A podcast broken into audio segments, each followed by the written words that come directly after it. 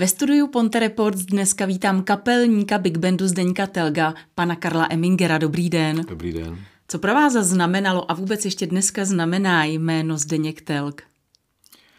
Tak Zdeněk Telg je pro mě obrovská srdcová záležitost, eh, protože to byl můj učitel na dechový nástroj a člověk, který mne eh, provázel s nějakými přestávkami celým muzikantským životem až do jeho smrti. Kam sá historie Big Bandu Zdeňka Telga? Tak historie Big Bandu Zdenka Telga v této podobě e, začala v roce 1997, kdy právě Zdenek Telk byl osloven e, určitou skupinou muzikantů z Chomutova, e, zda by byl ochoten postavit nebo dát dohromady velký big band v plném obsazení. No a tím v podstatě se začala psát ta historie. Zdenek Telk oslovil další muzikanty i právě svoje bývalé žáky, některé, kterým jsem byl i já a e, začali jsme od roku 97 jezdit do Chomutova, protože já jsem mostečák, tak jsme jezdili a jezdili jsme tam rádi, protože tam se právě dělala muzika, která mě celý život bavila a která mě naplňuje. A vy jste tam tedy začínal jako? Já jsem tam začínal jako trombonista nebo prakticky jsem tam eh, po dlouhé roky působil jako trombonista.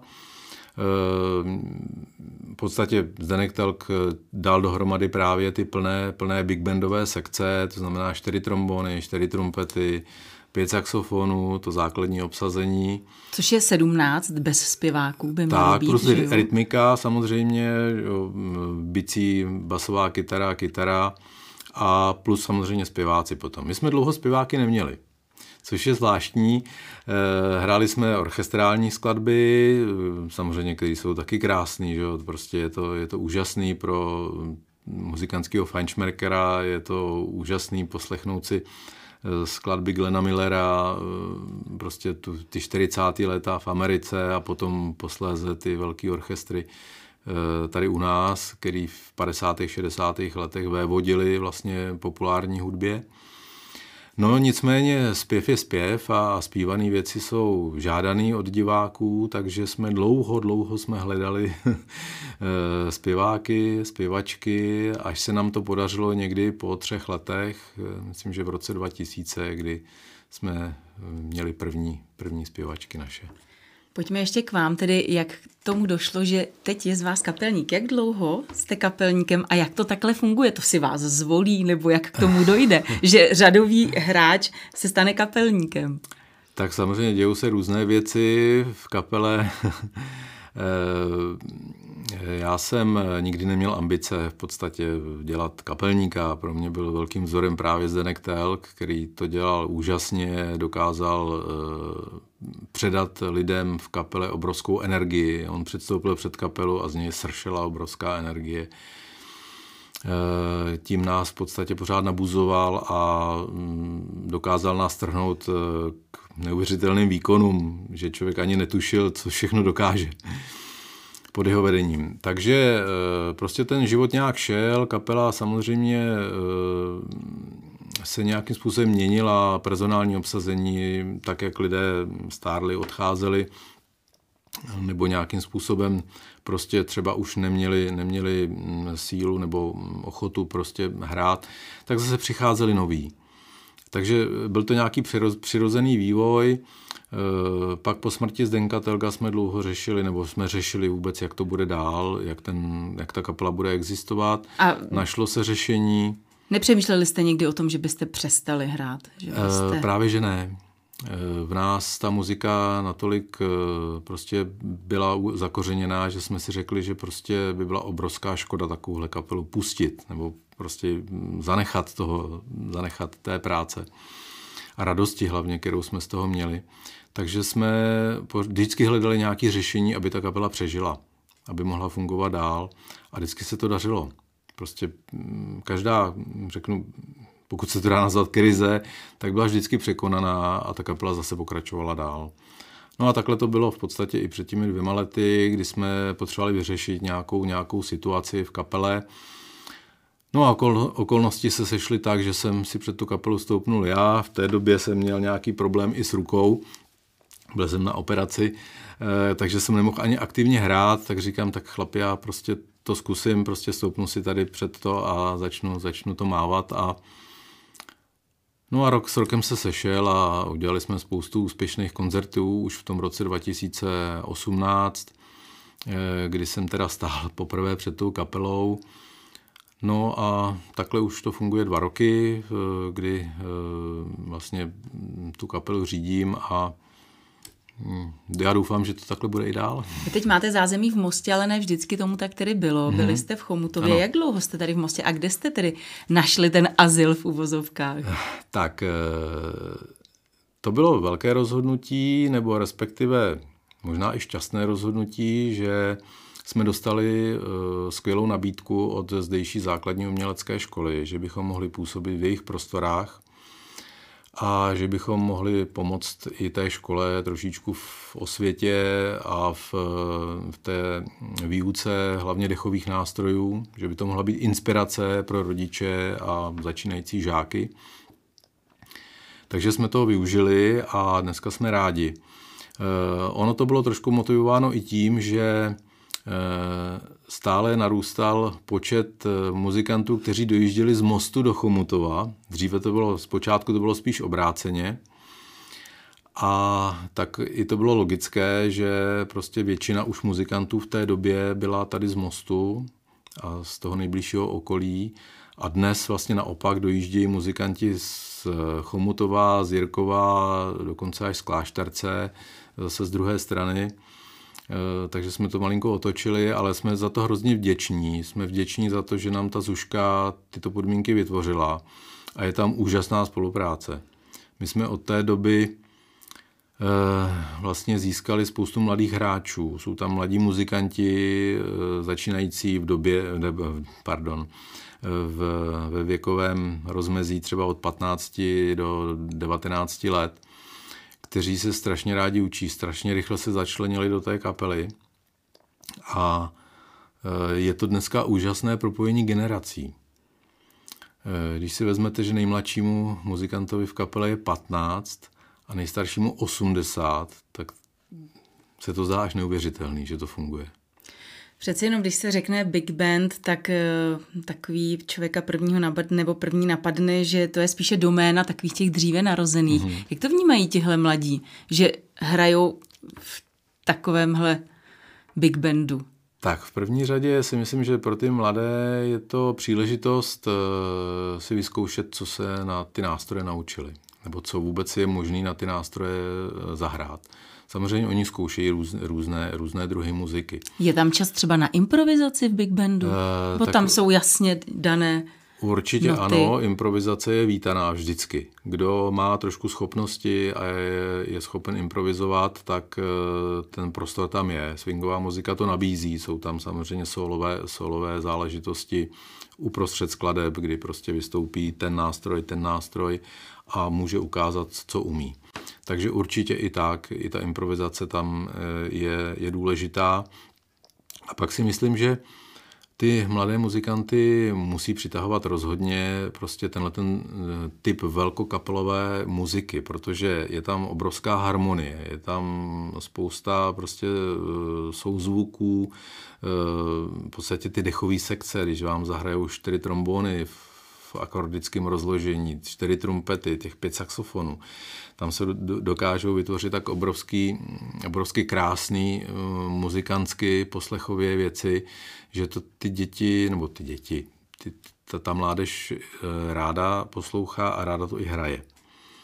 A pak je tam ještě další věc, že my samozřejmě, uh, i když stavíme pořád na swingové muzice, a ten swing je vždycky základ a swingové skladby budou dominovat, tak se snažíme to prokládat i e, skladbami z oblasti populární hudby, e, kdy pokud jsou hezky zaranžované právě pro takovéhle obsazení toho velkého big bandu, tak dokážou být velice líbivé a e, pak si myslím, že to i právě i divácky je velmi přitažlivý, protože i ty zpívané věci tady z té oblasti populární hudby dokážou lidi chytit v podstatě za, za srdce a kdo, potěšit. Kdo připravuje ten repertoár? Kdo s tím přijde, že teď bychom mohli nacvičit tuhle skladbu? Tak samozřejmě je to hm, hlavní role kapelníka. V podstatě vybrat, vybrat skladby, které budou zaprvé hratelné pro tu kapelu a které hm, by měly být i přitažlivé a líbivé pro, pro to diváctvo. Takže to dělám samozřejmě já, ale uh, jsem velice rád za jakoukoliv pomoc kohokoliv z kapely a z toho okolí kapely, uh, když dostanu nějaký dobrý tip uh, na nějakou pěknou aranž. Prostě já si to poslechnu a říkám si, jo, to je ono, to, to, bude, to bude dobrý. Takže takhle se snažíme vlastně to dávat dohromady. No a pak samozřejmě je na roli kapelníka, aby potom sestavil program koncertu, tak aby to prostě do sebe zapadalo, aby to mělo hlavu a patu, aby to diváka bavilo od začátku do konce. E, takže je to taková trošku alchymie. Samozřejmě učím se to za pochodu, jak jsem začal před těmi dvěma lety, e, tak e, myslím si z ohlasu diváků, že se to zatím poměrně daří. Vybíráte třeba zpěvačkám nebo zpěvákům písničky takzvaně na míru, že slyšíte, řeknete, jo, tak tohle třeba Sája zaspívá, to bude přesně pro ní a podobně, nebo? Je, je to přesně tak, je to přesně tak. Já už si to tak jako, mám, mám je otypovaný samozřejmě ty zpěváky a říkám si, ano, tohle to je přesně písnička pro Sáju, tohle to je písnička pro Evču a i v té, v té mužské vlastně části e, si říkám, ano, tohle to bude pasovat tomu, tohle bude pasovat tomu. Takže tím, tím pádem já už to vlastně takhle cílím. A snažím se vybírat tým skladby, které i se jim líbí, protože pro mě je strašně důležitý, aby i oni to zpívali rádi.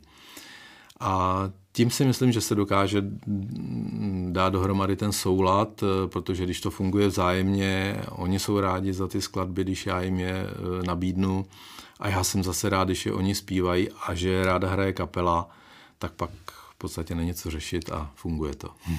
Velkým hitem se tady v Mostě staly takzvané vánoční koncerty. Vždycky mm-hmm. doprovázíte nějakou tu hvězdu. Vím, že v minulosti to byla Ilona Čáková, třeba Bohuš Matuš, eh, Vláďa Hron. Jak vnímáte vy tyhle koncerty? Tak pro nás je to vždycky vrchol té koncertní sezóny toho daného roku.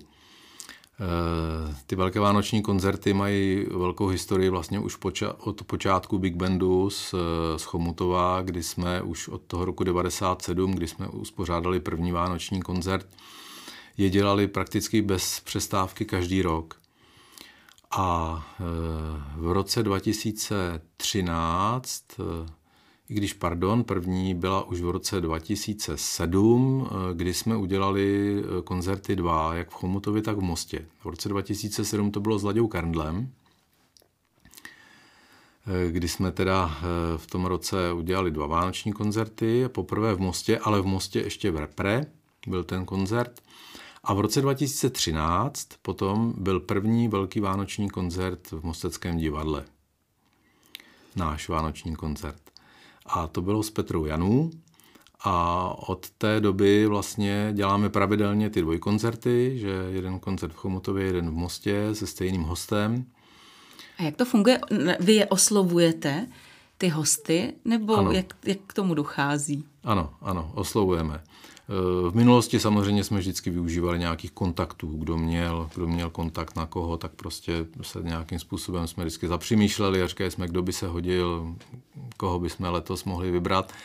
No a takhle vždycky jsme eh, oslovili a řeknu většinou ti hosté byli ochotni eh, přistoupit na tu spolupráci a opravdu jsme za to byli velmi rádi, protože to Eh, velice oživilo ty koncerty, přitáhlo to další spoustu diváků. Dneska vlastně už jsme, už jsme ve stavu, že tady v Mostě nejsme ani schopni tím jedním koncertem pokrýt poptávku. Snažíme se už druhým rokem eh, to zařídit tak, aby jsme mohli mít dva vánoční koncerty tady v Mostě, takže celkem tři, když počítáme jeden v Chomutově ale zatím se nám to nepovedlo, letos nám to trošku zhatil ten, ten koronavirus. Takže znamená to, naboural. že letos se máme těšit na vánoční koncert? E, určitě se, A už víme určitě se můžete těšit, prozradím i s kým. Letos jsme sadili na e, mládí a hostem bude Jan Kopečný, což je vynikající zpěvák, především dneska muzikálový, ale on dělá i solovou dráhu a myslím si, že je velmi perspektivní. On se, on se poprvé, nebo poprvé, velice se jakoby před diváky představil v soutěži Tvoje tvář má známý hlas, zhruba nějak před nějakými dvěma roky. A e, my sázíme na to, já opravdu jsem ho sledoval v té soutěži a vím, že umí, umí perfektně prostě zpívat v jakýchkoliv polohách, v jakýchkoliv žánrech, takže jsme si po krátkém rozhovoru v podstatě plácli a řekli jsme si, jdeme do toho, uděláme zase zajímavý koncert. Takže takhle, takhle to vzniká. Zlatá éra Big Bandu, 20. a 30. léta, už jsme zmiňovali i ta ano. 50. a 60. léta. Jaké postavení mají v současné době Big Bandy, jak ve světě, tak třeba tady u nás hmm. v Evropě, v České republice? Já bych řekl, že probíhá taková renesance těch Big Bandů. Samozřejmě už to není tak masová záležitost, jako to jako bývala právě v těch letech, která jste zmínila v tom minulém století kdy to byla dominance vlastně těch orchestrů. Veškerá zábava se děla právě kolem těch těch velkých orchestrů. Eh, ono potom 70. léta do toho trochu zasáhla, kdy ty velké kapely eh, se začaly redukovat, eh, v podstatě asi to byly i nějaké ekonomické podmínky, Prostě bylo to obtížné držet takovou velký, velkou kapelu. Ono to je obtížné vždycky, protože když máte udržet pohromadě 25-30 lidí, tak aby to fungovalo, aby ty lidi chodili pravidelně, aby se zkoušelo, aby prostě to mělo nějakou kontinuitu, tak eh, to opravdu není jednoduché. Takže e, zůstalo to dneska tak, že kdo chce hm, nějakým způsobem držet big band, tak je to obrovská řehole, kterou musí člověk podstupovat. Eh, ale děje se to i u nás v České republice, je velké, pořád velké množství big bandů, eh, Samozřejmě se s řadou z nich máme kontakty, třeba si i vyměňujeme repertoár, tak aby jsme mohli oživovat. Eh, takže ty kapely žijou, i ve světě samozřejmě žijou. Vím, že jsou velké festivaly, třeba velkých big bandů i v Evropě. A... Účastnili jste se někdy nějakého? E, tak zahraničí zatím ne, ale tady v České republice už jsme byli na několika festivalech, kde jsme se potkali s, s kolegy a dokonce jsme udělali i několik koncertů, kde jsme třeba si pozvali nějaký big band, Eh, jako hosta a v rámci koncertu jsme se vystřídali, že zahrála, zahrála jeden, jedna kapela, druhá kapela a i to bylo velice zajímavé. Takže udržujeme ty kontakty, jsme za ně rádi a mm, prostě fandíme si vzájemně. Máme středu. 10. června. Zítra přijde ten den D, protože i vás se bohužel dotkla pauza, která byla způsobená tedy tou koronavirovou pandemí. O kolik jste přišli koncertů? Tak my jsme přišli letos eh, o dva promenádní koncerty tady v Mostě, eh, které měly být v rámci té, té mm, původně plánované série, takže nám jich zůstalo teď šest po poslední vlastně domluvě s magistrátem města, kdy jsme si odsouhlasili, že tedy po víceméně skončení té pandemie, že si můžeme dovolit zahájit ty koncerty už v červnu, i když původně měly být všechny kulturní akce zrušené až do konce června. Takže se to změnilo, jsme za to rádi a těšíme se na ten zítřejší den, kdy poprvé zase vystoupíme a budeme se těšit, že tam přijdou naši příznivci. Co vás ještě čeká během léta, během sezóny? Tak eh, tím, že jsme nepřišli jenom teda o koncerty tady v Mostě, ale pochopitelně ještě o další koncerty, kde jsme měli vystupovat, eh, jako například eh, měli jsme být na kasanovských slavnostech v Duchcově, které byly zrušeny. Naštěstí tedy i Teplice rozjíždějí koncertní sezonu, takže tam budeme mít také svůj pravidelný koncert v rámci lázeňského léta na konci června. Pak budeme pokračovat tu sérii těch promenádních koncertů tady v Mostě, pak máme eh, jeden koncert eh, v Kadani ve Franti, v, v prostorách františkánského kláštera. Eh, no a mm, po zrušení mosteckých slavností, mostecké slavnosti v září nám prakticky v září zůstal jeden koncert jeden koncert v Chomutově, ale nikoli teda pro v tom atriu, kde jsme, byli, kde jsme hráli a budeme hrát pro oblast sociálních služeb. A teď po poslední domluvě nás bude čekat i koncert na Mělnickém vinobraní. Takže sem, vše samozřejmě určitě najdou příznivci na vašich webových stránkách. Určitě. Big Ben Zdenka Telga. Jak už jste zmínil, už se těšíte na své příznivce, na své fanoušky. A jenom se ještě zeptám, k čemu jste využili tu pauzu? Na, naučili jste se nebo natrénovali jste něco nového? Máte něco nového v repertoáru? Tak já bych to rozdělil na období od ledna do začátku koronaviru. Kdy jsme opravdu pilně pracovali a využili jsme, že my přes tu zimní období nekoncertujeme, nejsme plesová kapela, takže to skutečně využíváme k přípravě repertoáru na novou koncertní sezonu. Takže tam jsme opravdu eh, poctivě pracovali a připravovali se a bohužel nám do toho tedy zasáhla všechna ta opatření a od té poloviny března jsme se prakticky ne, nemohli scházet tak ty, ty pravidla to nedovolovaly a samozřejmě i ta obava z toho, co bude a jak to bude, tak samozřejmě tohle to neumožňovala. Takže my jsme měli do a půl měsíce prakticky pauzu, což vyvolalo obrovský absťák u, u všech muzikantů, protože když jsme se poprvé sešli před dvěma týdny, kdy jsme si teda řekli tak a teď už do toho uh, musíme jít, nebo nejenom musíme, ale chceme, chceme jít, aby jsme se připravili právě na ty dohodnuté koncerty teď v červnu, tak eh, na té první zkoušce to byla obrovská euforie, kdy jsme se vítali všichni a, a, a opravdu s velkou radostí jsme se pustili zase do, do práce a do nácviku. Mohou se tedy zítra příznivci vaši těšit na něco nového ve vašem podání? Určitě je tam několik eh, novinek připravených, které jsme připravovali právě v tom zimním období, takže určitě tam budou. A v kolik se zítra startuje v parku, v radničním parku ano. mezi magistrátem a mezi hotelem Kaskáde?